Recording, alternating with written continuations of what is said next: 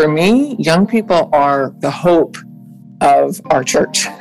uh, whatever religious background one might be, young people are our hope because they can help us hold this tension between orthodoxy on the one hand and responding to culture, responding to our changing world in the other. Welcome to the Center for Congregations podcast. This is a conversation for anyone invested in sustaining and strengthening their faith communities. The Center for Congregations is an Indiana nonprofit that exists because we believe the work of your congregation is essential. Our mission is to strengthen your congregation, helping you find the right information or expertise for your congregation's needs. We're able to do this work because of the generosity of the Lilly Endowment.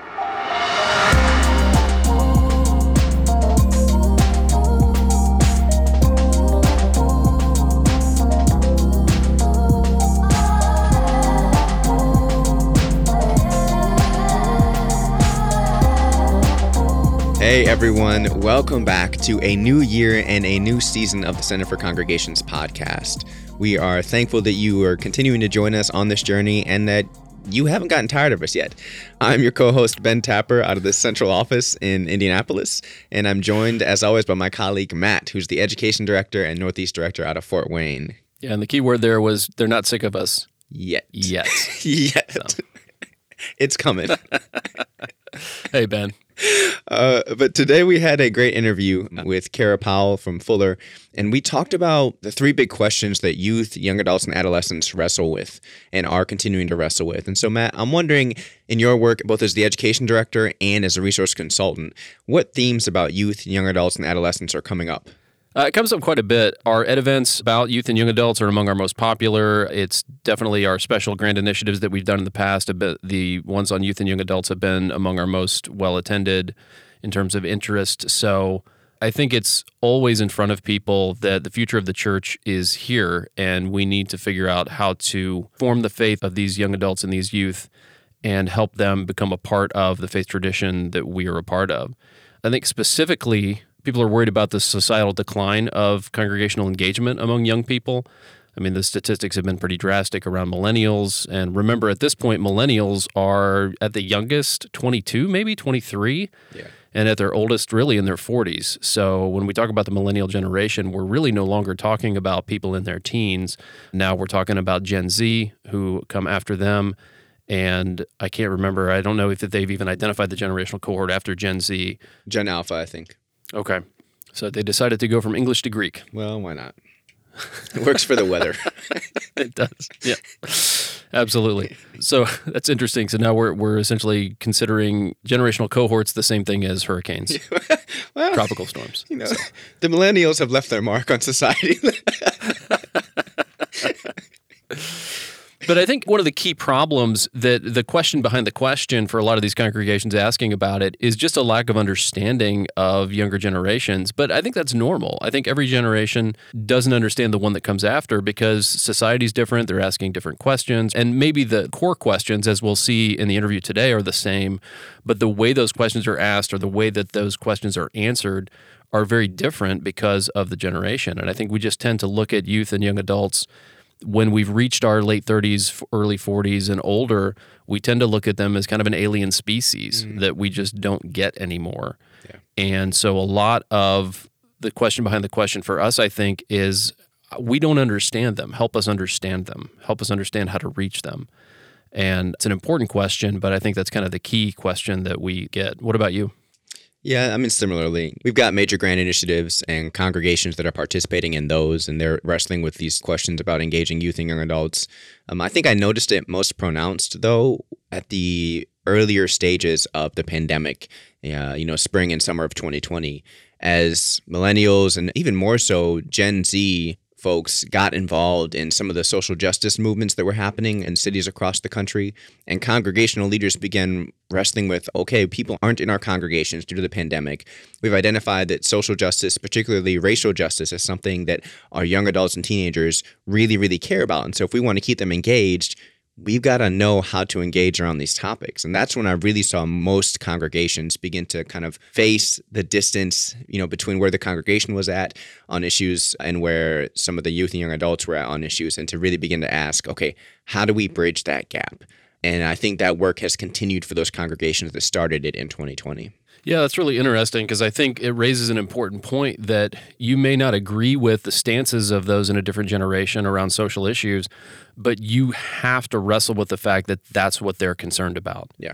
But I think empathy and understanding is absolutely vital to the scenario. That, again, even if you don't agree with the stances that are being taken, you need to have answers to those questions or at least be thinking through that and interfacing with youth and young adults about those questions rather than just assuming that those aren't important questions. Because regardless of what you think, they think they're important. And if you don't address them, then essentially you are becoming irrelevant to their experience.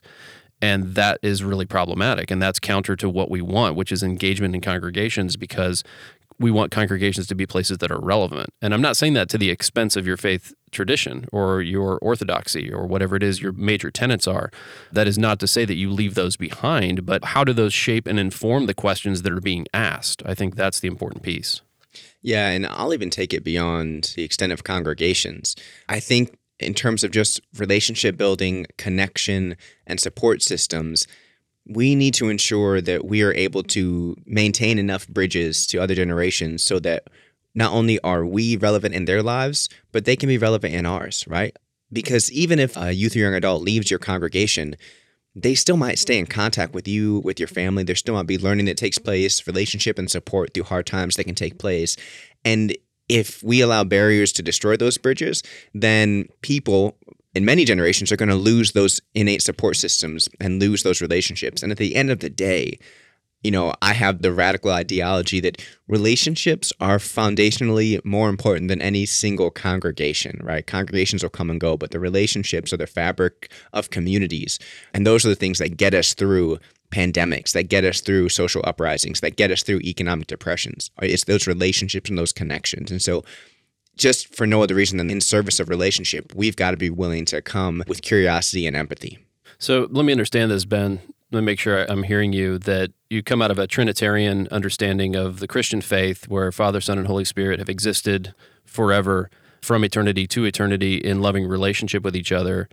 And you're claiming that relationships are the most important thing in life? Like i know it's it's wild. It's it's really a, a bold branch to to step out on but i'm doing it Yeah, and it's also remembering that the church is not the building, right? We've talked in prior podcasts about the word ecclesia, which is what the word is in the New Testament, and it means those who are called out. It means the people, right? And so your point is absolutely well taken that regardless of someone's status as a member of your congregation or not, if you've had relationship with them and have an opportunity to continue relationship, it's important to maintain those because you're still being the church, you're still being the, the, called out, and you're still being the body as you reach out with those relationships.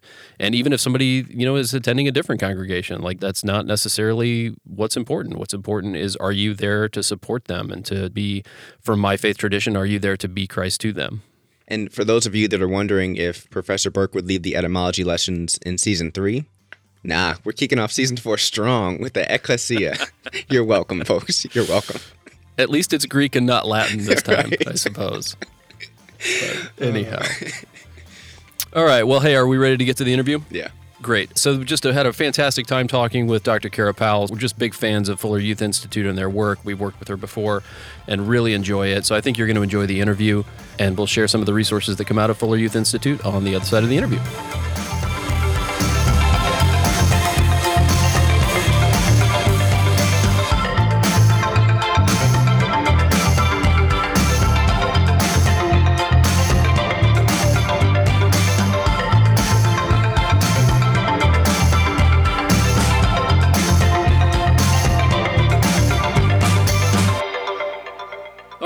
Welcome back, everyone. And we are so pleased to have with us Dr. Kara Powell, the Chief of Leadership Formation and Executive Director of the Fuller Youth Institute at Fuller Theological Seminary. Welcome, Dr. Kara Powell. So good to be with you, Matt and Ben. Yeah. Good to have you here. And we're interested in talking with you. We know that you released a book in 2021 called The Three Big Questions That Change Every Teenager. And I'm really fascinated with the premise and the ideas in it. So we wanted to talk a little bit about that. So I'm just curious to what was kind of the genesis of these three big questions? Was it based in the research from Fuller? Yeah, it is absolutely based on our research, Matt. And in many ways, it started with our growing young research as we studied 250 churches that aren't aging or shrinking, but are doing amazing work with young people. Mm-hmm. And we saw in those churches how important it was that they empathize with this next generation, not judge young people as we're so prone to do, but really journey with young people. And so we thought, you know, we want to give even more practical tools as well as a deeper understanding of what young people are navigating. And so our team at the Fuller Youth Institute, we then did interviews with 27 very diverse teenagers from all over the country, spent four to six hours with each of them paired that with about 2000 interviews and focus groups and surveys that we had done. And so it was from you know marinating in face-to-face interactions with young people as well as reading what other researchers were saying about them that we landed on these three big questions which we think help us as adults whether we're leaders, mentors, pastors, parents, caregivers, step parents, grandparents, whatever role we have with young people we care about, it helps us to have much better relationships with them. Yeah. And were you surprised by the findings about these questions? You know, not particularly, because in many ways, the three questions, and I'll just go ahead and name them now if that's okay. Yeah, please. The three questions are identity who am I? Belonging, where do I fit? And purpose, what difference can I make? So, identity, belonging, and purpose. You know, I think if you look at the research literature for the last few decades, these threads are certainly woven through studies. So, identity, belonging, and purpose, in and of themselves, perhaps aren't that surprising. I think one of the biggest surprises in our research was how much young people were open to talking about their journeys, how they enjoyed the chance to share more about themselves when there was an empathetic adult who slowed down, took the time to look them in the eye, to ask a question, to follow up and say, Tell me more you know, many of the young people we interviewed actually were somewhat disappointed when our, you know, three episodes of interviews were done. They wanted to keep talking. So I think young people's openness to adults was maybe the bigger surprise, Matt. And, you know, I think that makes this. I don't know if we should say post pandemic. I'm not entirely clear how to talk about what season we are in the pandemic, but I think this gives us an opportunity as adults. The Springtide Research Institute has done some research on young people and found that 70% of teenagers, as they're coming out of the pandemic, are more interested in deeper relationships. They've been isolated, they felt lonely, and now they're hungry to connect with peers and adults. So I think we have this divine opportunity right now for those of us who are over 30 to build relationships with those of us who are under 30. Mm-hmm. Yeah, and I'm wondering if some of the people listening might not be a little bit surprised of the depth of those questions because I think we often think of teenagers as or young people as maybe not as thoughtful, more interested in things that don't have that kind of depth to them. Yeah. And so it's interesting that that is such an important focus because I think it's a big blind spot for a lot of people. Yeah. Well, and that's where on any given day, I'm not sure that the typical adolescent is doing self reflection on their sense of identity, you know, overtly. But if you look at the questions that young people are asking, whether it be about technology and social media, whether it be about LGBTQ questions, whether it be about where they're going to go to college, what extracurriculars they should do, where they should go on Friday night and with whom, you know, these kind of daily pressing questions we think identity, belonging, and purpose are the questions beneath the questions, you know, that deeper level. You know, I'll say, Matt and Ben, I was I was particularly haunted by a 15 year old who said, I wish the church would stop giving me answers to questions I'm not asking. Mm-hmm. Uh, and wow, as a leader and a parent, that was so convicting to me that we're not always in tune with the day to day or the deeper questions that young people are asking. And so we're throwing thoughts their way that aren't in their strike zone. No wonder young people are leaving the church if we're not answering the questions they're asking. Mm-hmm. And so this book that Brad Griffin and I co-authored, it's our attempt to equip leaders and parents with what they need to really understand what young people are asking. I think adults and leaders are going to continue to have a hard time knowing and addressing the questions that younger people are asking when they're not asking those questions themselves. you know, a lot of us we reach a certain age in life and we just we decide we want to feel settled, we want to stop some of that exploration and we stop asking those questions because it's easy to do so. Or we don't have time to think or what you know whatever. And so we're not doing that ourselves. Of course, we're not going to be able to do that with younger folks. Ben, that was just like your drop the mic moment. yeah. Yeah, absolutely. And and uh, you're making a good point, which we make in our book, that you know, these are questions that those of us over 30 are still asking. It's just for those of us a little bit older, the questions are often at a low simmer. Whereas for teenagers and young adults, they're at a rolling boil. Yeah. But literally last night, last night, so Dave and I, we have three kids. They're 21, 19, and 15. And one of our kids, who shall remain nameless, and I'm going to try to do neutral gender here as I tell the story if I can. But one of our kids, they hurt my feelings. Mm-hmm. They made a choice that caused me to struggle with my sense of identity. Mm. And, you know, thanks to these questions and how much I've thought about them in the last couple of years, you know, normally it takes me a day or two to realize that something's poking at my sense of identity. But this time it only took about an hour for me to realize, gosh, why am I feeling so hurt by my child's decision? And I realized, oh, it's because it threatens my sense of identity. And then I asked myself, which of these questions is my child trying to pursue? Mm. And my child made a choice that was driven by their sense of belonging. Mm. So, you know, my child's sense of belonging and drive to fit in with friends, quite honestly, caused them to make a choice that poked at my sense of identity as a mom and made me feel like I'm not a good mom, quite honestly. Mm. And so, you know, I had to process with my husband last night. And I said to him, you know, our, our kids pursuing belonging and so hungry for belonging. And I'm struggling with my sense of identity. And so, you know, that's why we're clashing. And part of what we say in the book is that discipleship for all ages, Ben and Matt, is leaning into Jesus's best answers to those questions. And so, you know, one of the things I pray for myself almost every day is that when it comes to my own identity, that I will know that Jesus makes me enough. Hmm. That I will know that Jesus makes me enough. That when a teenager makes a decision that hurts me somehow, that instead of questioning who I am in that person's life, et cetera, I'll say, No, Jesus, you make me enough. And I find I have to marinate in that truth myself, given my own identity journey. And so I think, eh, you know, each of us, we have a theory, Brad Griffin and I have a theory that each of us has a question that kind of leads the way for us. That is where we tend to get poked, that is where we tend to grow. And so for me, it's definitely identity. For my husband, it's purpose. Like when he hears about a problem in the world, he wants to grab a hammer, buy a plane ticket, go fix the problem. Mm-hmm. And so he really leads with purpose. A lot of people lead with belonging. The child I was referring to, my my child, that child leads with belonging and they're constantly hungry for belonging. So yes, you know, this is not only lenses we can use to understand young people, but it's a mirror we can use to understand ourselves too.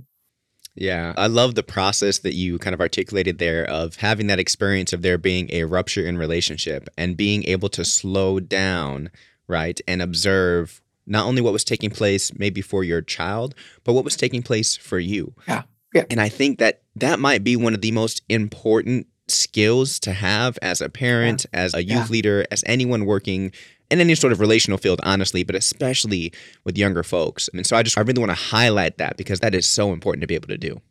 Yeah, absolutely.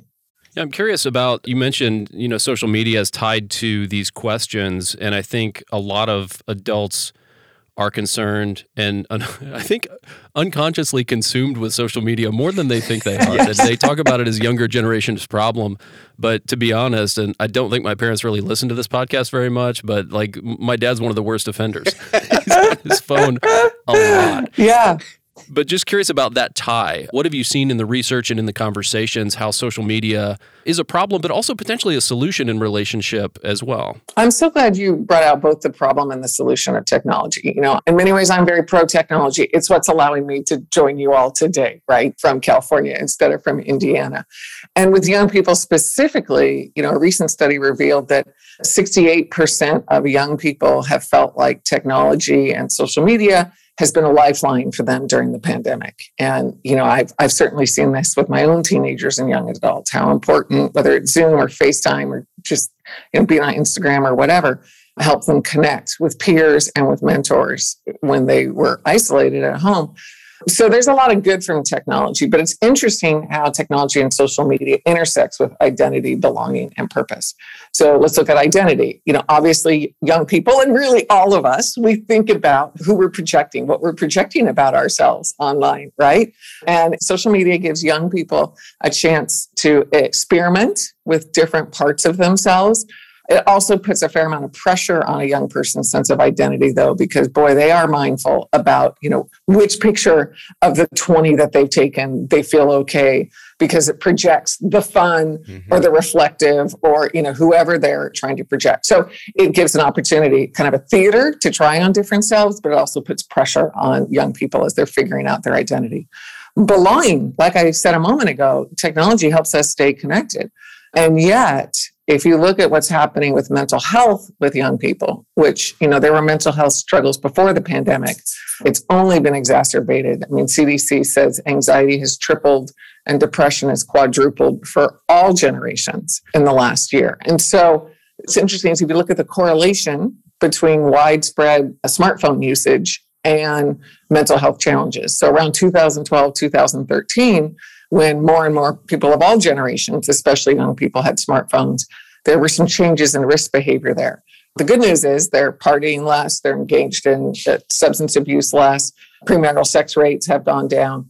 But what has increased is anxiety, depression, suicide. So, you know, the way that I like to summarize the data is the risk behaviors that young people used to do with others are decreasing. The risk behaviors they do on their own in their own rooms on that Friday night when everybody else seems to be out having fun and they can see on their device in real time the fun everybody is having.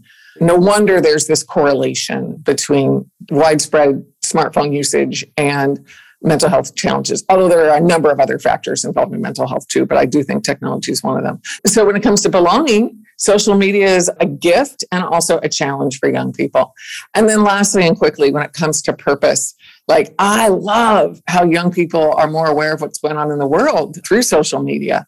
You know, in 2020, in the midst of the George Floyd murder and how our country responded after that, you know, every night at dinner, because we were all home, we were quarantined here in California. You know, my first question to my kids that summer would be, What did you see on social today? Mm because they were following race and they were following this quest for reconciliation.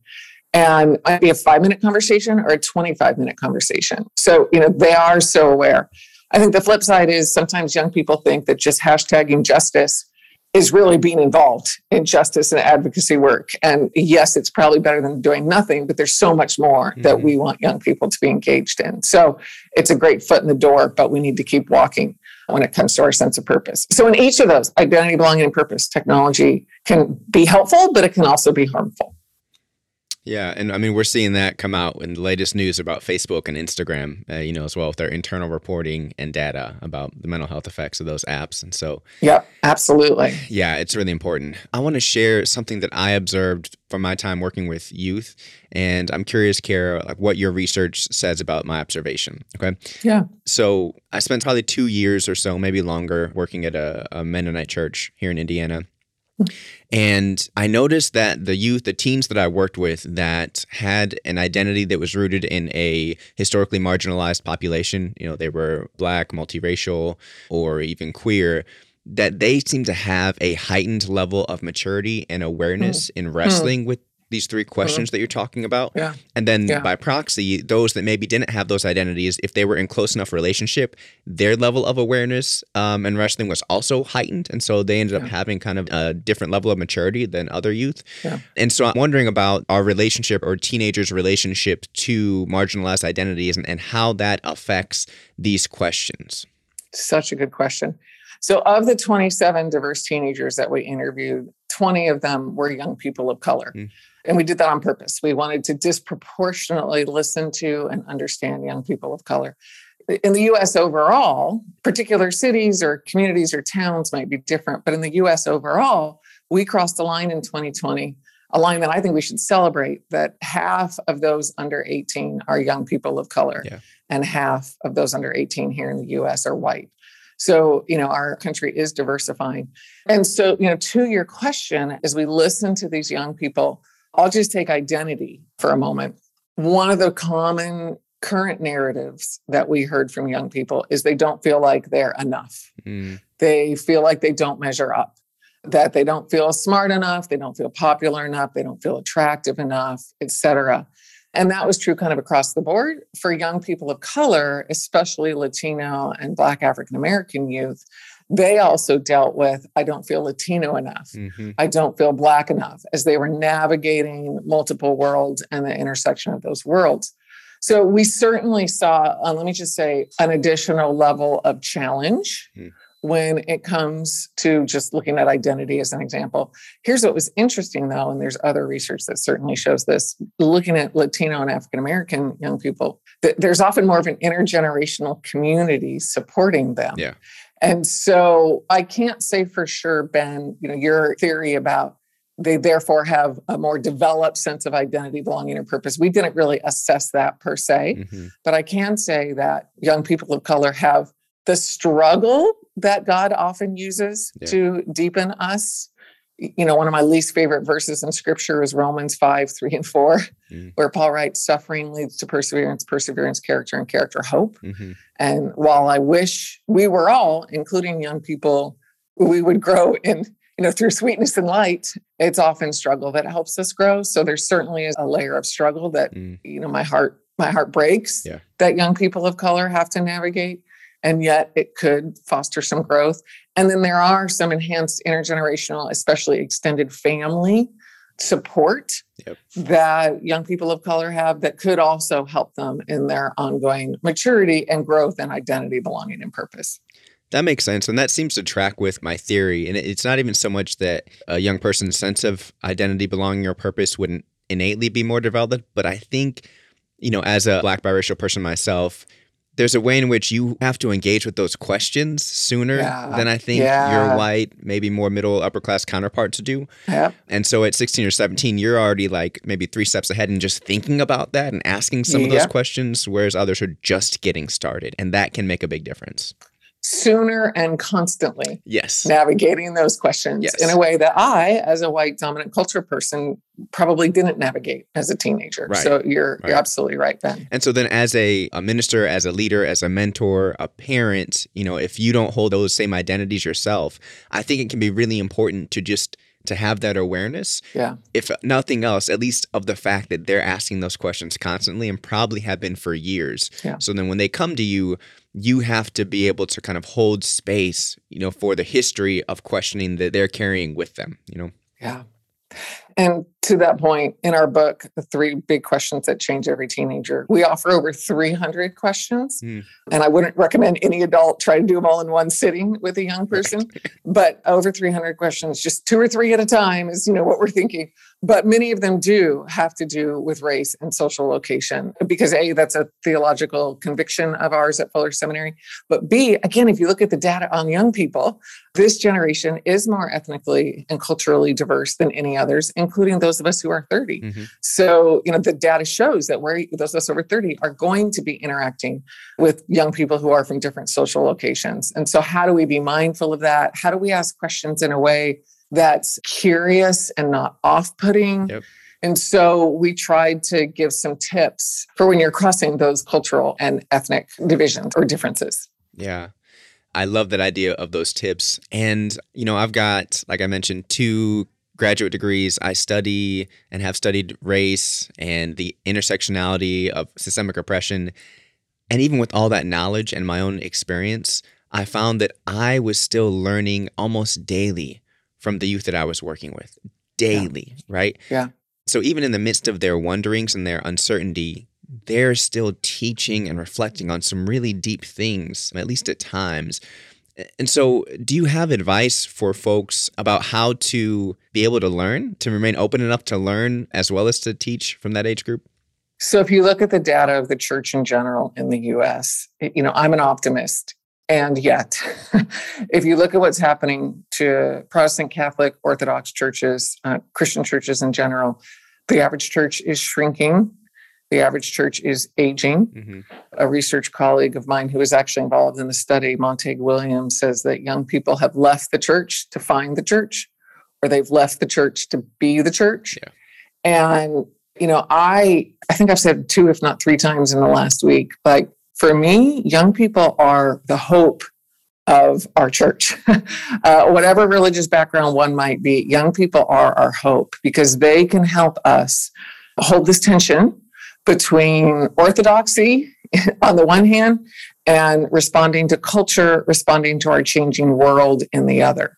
I'm a Christian, as I've said to my kids, like the church, we need you. We need you to show us new ways to worship and grow in Jesus we need you to lead us forward. And don't wait for us older adults to like figure it out. We want to journey with you but we need your insights. We need your questions. And so you know i think if we don't listen to young people, then the church is going to keep aging and shrinking. But if we do listen to young people, I think they're going to show us how to revitalize our current congregations, mm. as well as imagine new forms of being the church and doing what you know our faith requires and asks of us. So, to your question, Ben, like young people are for me, young people are our hope if we do what we did in the interviews, yeah. if we slow down, if we look them in the eye, if we listen, if we accept their answers, and if we journey alongside them. Yeah, I think that's such an important point because as we get older, we have answered questions that we had in the context that we were raised in, but remembering that the context and the questions may be subtly different in different generations. I yeah. remember when it struck me that there was a time when door to door evangelism made a ton of sense. It was a solution to a problem in a specific cultural context. Yeah but it doesn't make sense anymore. And sorry for anybody listening who still is out there doing door to door evangelism. You know, God bless you and your endeavors, but there probably are more effective ways to think about evangelism. Yeah. And it was a, a way of approaching a problem that doesn't fit our current cultural context any longer. I personally don't think. Yeah. Well, and we've seen this in creative churches in the last 10 years of our research, Matt, that there are some churches who are still, their philosophy of outreach is hey, neighbors, hey, friends, come to us. But the majority of churches have shifted and are saying, hey, if we're going to love and serve our neighbors and our friends, we need to go to them. Mm. We need to show up where they are. And again, back to Ben's question, like young people can be a compass for us in helping us understand where young people are, where all generations will be now or five, ten years from now. And so, you know, young people are entrepreneurs. They are our pioneers. They are innovators. So there's so much we can learn from young people. And so for church leaders listening to this or faith leaders listening to this, you know, my question to all of us would be who's one or three or five young people that you can just start having regular conversations with? Some of the most creative communicators I know in faith settings you know they'll do a monthly focus group take young people out to starbucks and just ask them questions because as they spend that 60, 75 minutes with young people, they come to learn so much that affects how they communicate, how they think about the world, how they think about discipleship, evangelism, etc. So that's something really practical any of us can do. How are you engaging, you know, ideally at least every four weeks with a young person or two so that they can help keep you fresh and keep you learning and and hopefully along the way you're also mentoring them. So both sides are growing in this sense of identity belonging and purpose that we want to grow in. Well I'm, I'm wondering you know what's next? You've got this book this research this knowledge. What do you hope is next? So glad you asked ben. So fuller working on our own young life working on our own any church any denomination working on our own, at best, we're going to see a 10% change in young people. If we want to see a more massive change in young people, a 10x change in young people, I think we have to do what Jesus talked about in John 17, what Jesus prayed for, and that is be more unified. Mm. So we at the Fuller Youth Institute, for the last couple years, we've been having underground, kind of behind the scenes conversations with about 20 different denominations, about 30 different ministry organizations to the point that we're about a year later in 2022, we'll be launching publicly what we're calling 10 by 10. And the mission of 10 by 10 is to help faith matter more for 10 million teenagers over the next 10 years. There's data that shows about a million young people a year are leaving. And so, what could we do by stacking hands on research? And that's the good news. There's research like in this book and like so many others have done often funded by the wonderful Lilly Endowment in Indiana. And in fact, all the research we're talking about today was funded by the Lilly Endowment. There's so much amazing research that's been done. There's so many bright spot churches and ministries that we can learn from. And so, how can we pool that knowledge, curate it, and then share it more broadly through online training, through cohort groups, and through a dynamic website? So, later this year, I'd be happy to come back and share a little bit more about 10 by 10 because it is going to be this broad interdenominational gathering that is geared to help young people answer these questions of identity, belonging, and purpose. Sounds exciting. Yep. We would absolutely love that. And so we look forward to that launch. And anyone who's listening, keep your eyes open for that. Dr. Kara Powell, thank you so much for your time today. We are such big fans of the Fuller Youth Institute. And if anybody's listening who has not heard about Growing Young, who has not heard about Sticky Faith, you need to get your hands on these books and resources and materials because they are research based and they're finding the bright spots of what's happening in congregational life in the United States and highlighting why it's working. And you can use some of those things in your own contexts. And definitely the three big questions that change every teenager that is on sale came out in 2021. You should get your hands on that. I, as a parent, I have a 12 year old, and this conversation has energized me to want to engage with him more in these questions mm. because I don't want to lose sight of the fact that he's going to begin wrestling with these things and he may not be aware that he's wrestling with identity belonging and purpose but you know helping him navigate that is so critical. So where can folks uh, follow or find you? Easy to go to fulleryouthinstitute.org that's where you can find out about this book three big questions as well as the other two books that you mentioned matt that have been especially helpful for leaders and parents sticky faith as well as growing young. All right. Well thank you again Dr. Kara Powell, we very much appreciate your time, and we'll hope to talk to you again when uh, 10 by 10 launches. Would love that. Thanks.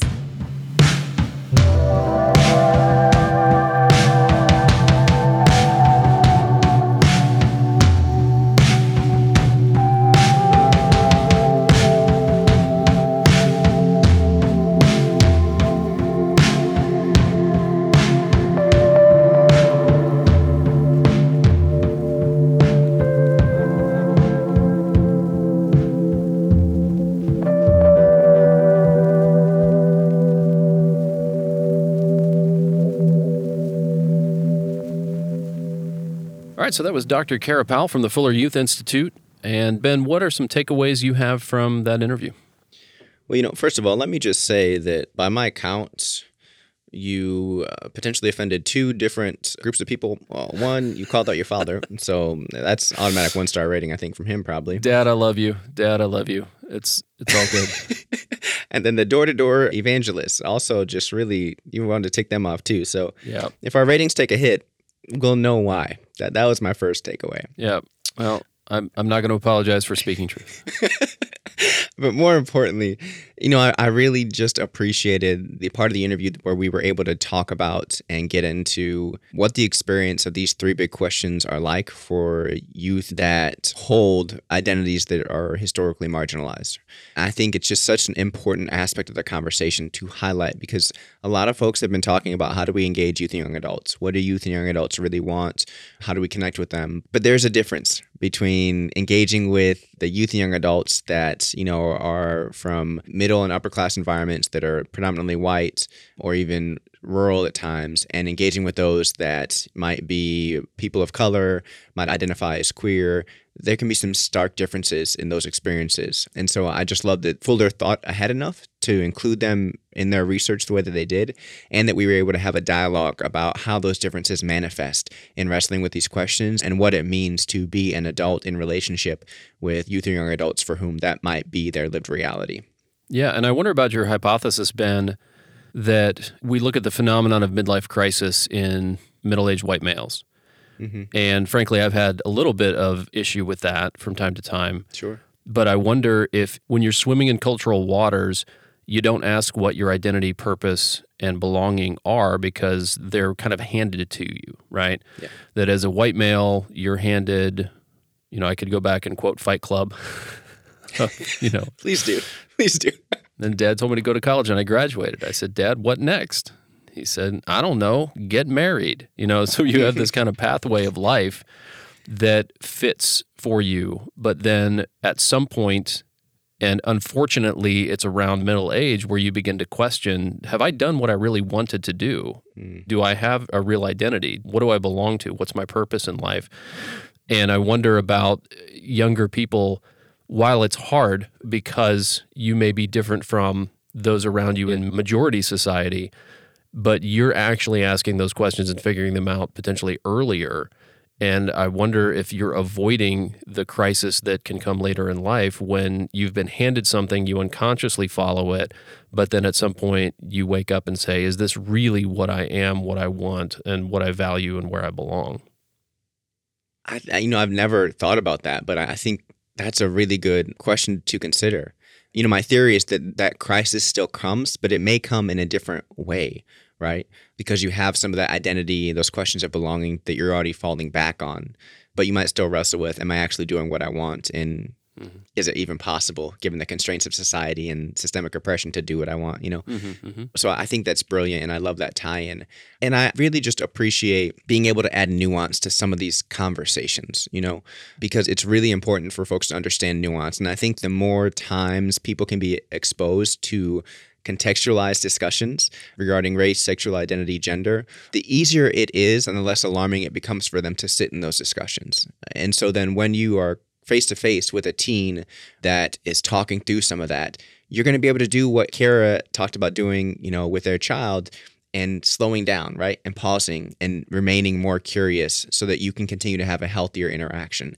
And so I just, mm-hmm. I'm, I'm always thankful whenever, be it a podcast, a book, an interview, when we can bring in this context because I think it just helps everyone, those that are having the discussion, those that are listening, and it, it plants seeds for future dialogue and healthier relationships down the road. Yeah, absolutely. And that's also where we need to look to the strength of our faith traditions because that's what a faith tradition is supposed to do. It's supposed to answer the questions of identity, belonging, and purpose. And so if your congregation in its messaging, its preaching, its communication is not providing responses or answers to those questions, maybe you need to figure that out and go back to what are our core beliefs and understandings because everyone, I Yeah. think truly everyone is looking for what is my identity, where do I belong, and what's my purpose. And theoretically, theology, right, the religion uh, should answer exactly that. That science can't necessarily answer that. Science can give you the facts of what you are, but it can't give you purpose, identity, and belonging. And so maybe think about if you're a congregational leader, how is your congregation framing those three ideas, those three questions? Because I think, as Kara alluded to as well in her conversation with one of her kids, she saw that the fundamental disagreement was between two of those things. And I wonder how often that's the mm-hmm. unconscious subtext of an argument or I get really irate about something because it's a challenge to belief, identity, or purpose. And we don't realize that. So we just get angry and maybe turn to other kinds of tools to try to deal with the situation when really it's a deeper and more core question. And to your point, Ben, slowing down, assessing, trying to think through why is this affecting me the way that it's affecting me? Yeah. And can I also just add, and then I want to hear, you know, what were some of the top things that stood out to you, Matt? But I think part of the reason some faith traditions, particularly certain, you know, denominational traditions within Christianity, part of the reason they struggle with this question of identity and belonging is because racial context, gender construct, sexual orientation aren't innately part of their theological reflections on belonging, identity, and purpose. And so when we have divorced theology and spirituality from the lived experiences of millions of people, well, at some point, that's going to be problematic for our tradition, for our communities, for our congregations. And, and I think what we're seeing now is a lot of faith leaders are realizing that, hey, this disconnect has been here for decades, maybe hundreds of years and we haven't done anything about it. And so now we've got to do the hard work of playing catch up and figuring out how to marry our theology and the real world context. You know, and, and one of the things I've always admired about the person of Jesus is that I think that marriage was always blatant and obvious. And so you know, I won't go into a whole sermon, but I think that's what has caused part of this problem and this mass exodus from some faith communities of younger folks, younger adults, millennials like myself, is that marriage hasn't been there and people are starting to play catch up, which I'm really thankful for.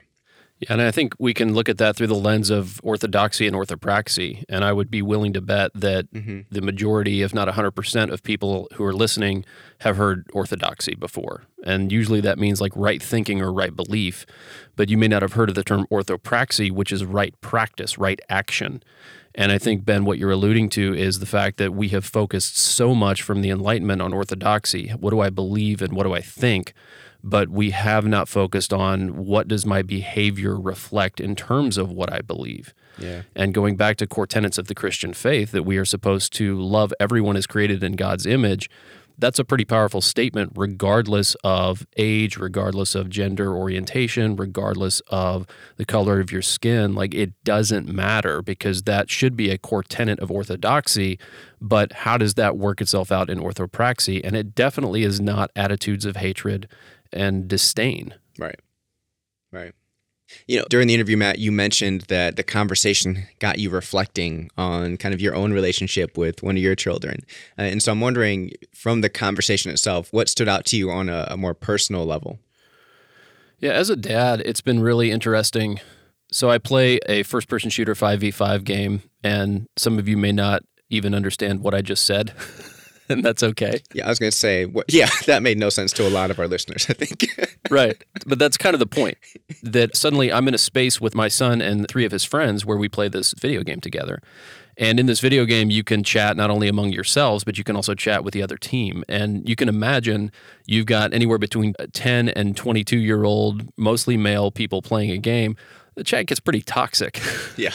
yeah. but it's been interesting for me to be present in that and to try to gently correct my son and his friends in not engaging in that toxic behavior and getting angry and just being really mean to the people on the other end, mm. but trying to help them understand that sometimes in text there's nuance, that somebody will say something and they'll take it as an insult, but perhaps it wasn't meant as an insult. But it's given me a window into, or really even a doorway because I'm present in that with them to a world that I don't even know or wouldn't have known otherwise in the ways that they communicate. And I never thought about how kids communicate via video games, via text, and you know how that's an expression of virtue in some way that you know we want to be virtuous in any space that we're in right? We want to speak kindly. We want to present ourselves to the world in a way that is winsome and approachable and it's an opportunity for me to be in there and not that everybody needs to play video games with their kids but it was an opportunity for me to join his world so that I can encounter what he encounters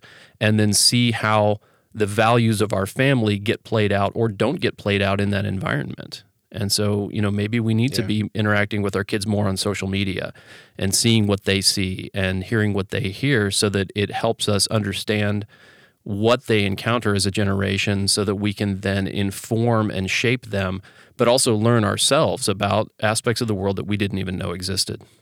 Yeah. And, you know, and you and I have talked about this a few different times, and I appreciate the curiosity that you bring into this gaming experience, right?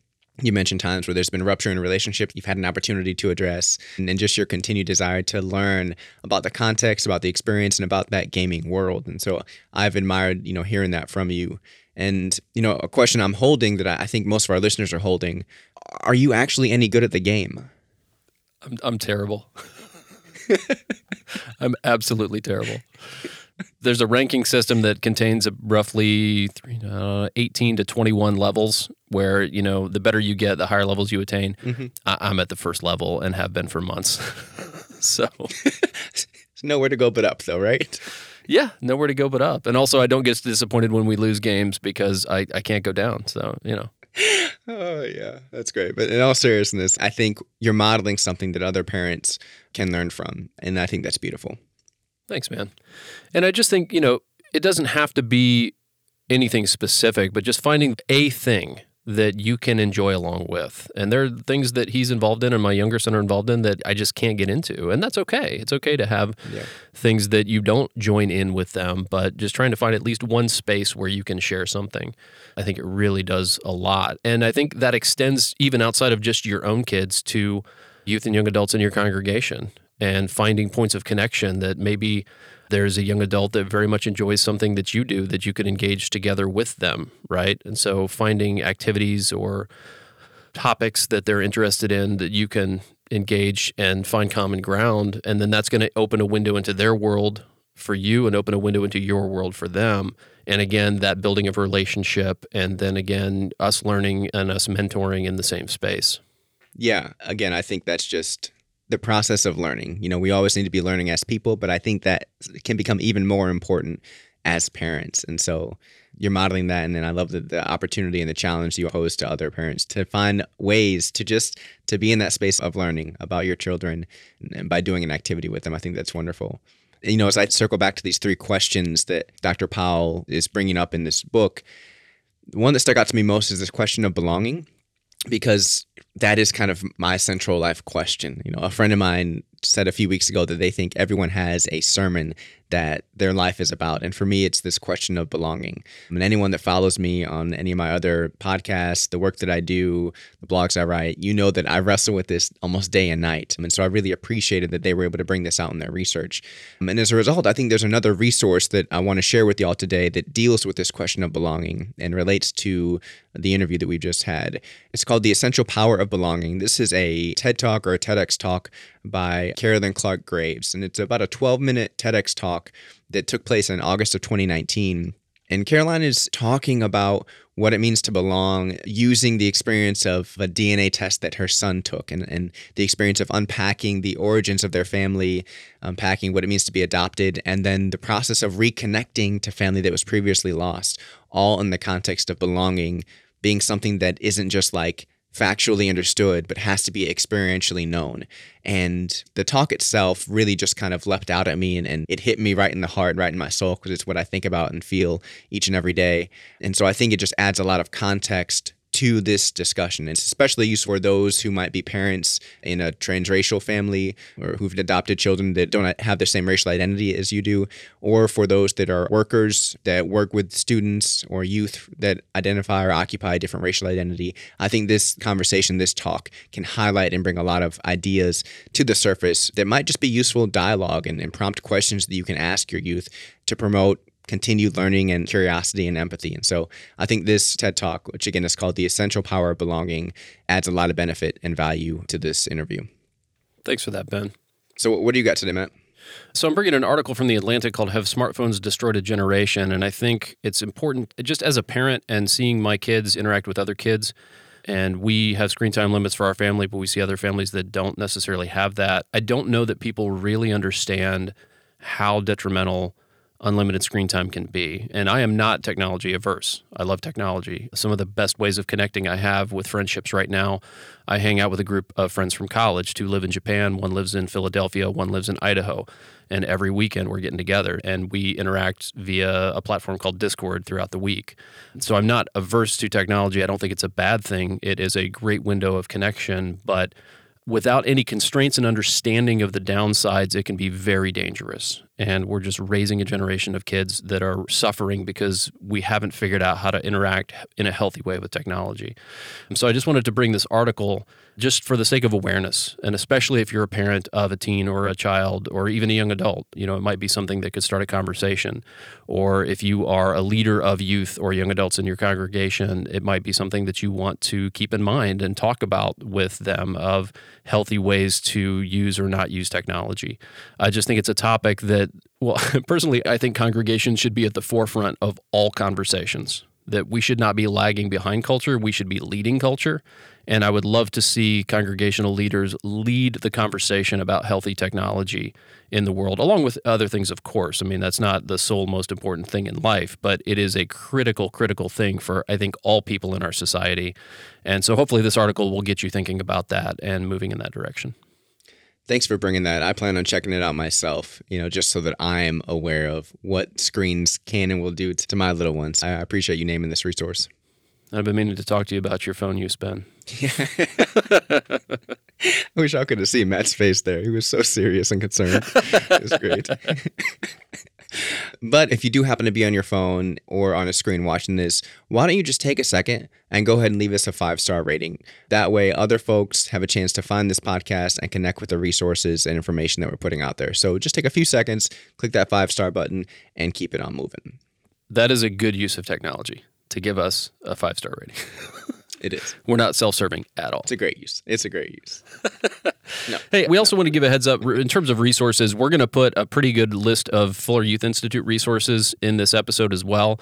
In the interview, we talked about Sticky Faith, we talked about Growing Young, we talked about Three Big Questions book, and just Fuller Youth Institute is a place to watch. And we definitely will try to take Kara up on getting her back when they launch 10 by 10. It sounded like a really engaging, really interesting program. But keep your eyes on Fuller Youth Institute. Again, we are just huge fans of their work, and we'll put a pretty good list of their resources in the show notes. Absolutely. And as always, we want to thank the generosity of the Lilly Endowment for making not only this podcast, but the work that we do here at the Center for Congregations possible. Without them, we couldn't be doing this great work and connecting you to these experts. And so we really appreciate their continued support. Yeah, and I didn't even realize that a lot of the research that Kara was talking about was funded by the Lilly Endowment. So even an organization that is funded by them, we are not aware of the breadth of what they fund. I mean, for all we know, they might have funded VelociPastor. You know, I mean, I mean, I think it's within the realm of possibility. We should find that out, actually we also hope that y'all take a minute to follow us on social media. You can follow us at the Center for Congregations on Facebook and Instagram. That's an easy way to stay up to date on new events that we have coming, congregational stories that we want to highlight, and then just updated information about resources that we continually put out there. So follow us on Facebook and Instagram. And also check out the CRG, thecrg.org, where we put the best resources that we find based on our education events and our work with congregations. It's a great search engine where you can just type it in, and rather than a Google search that gives you hundreds of thousands, if not millions of hits, whittles it down to things that we have had eyes on, that we are fans of, that we think are helpful for congregational life.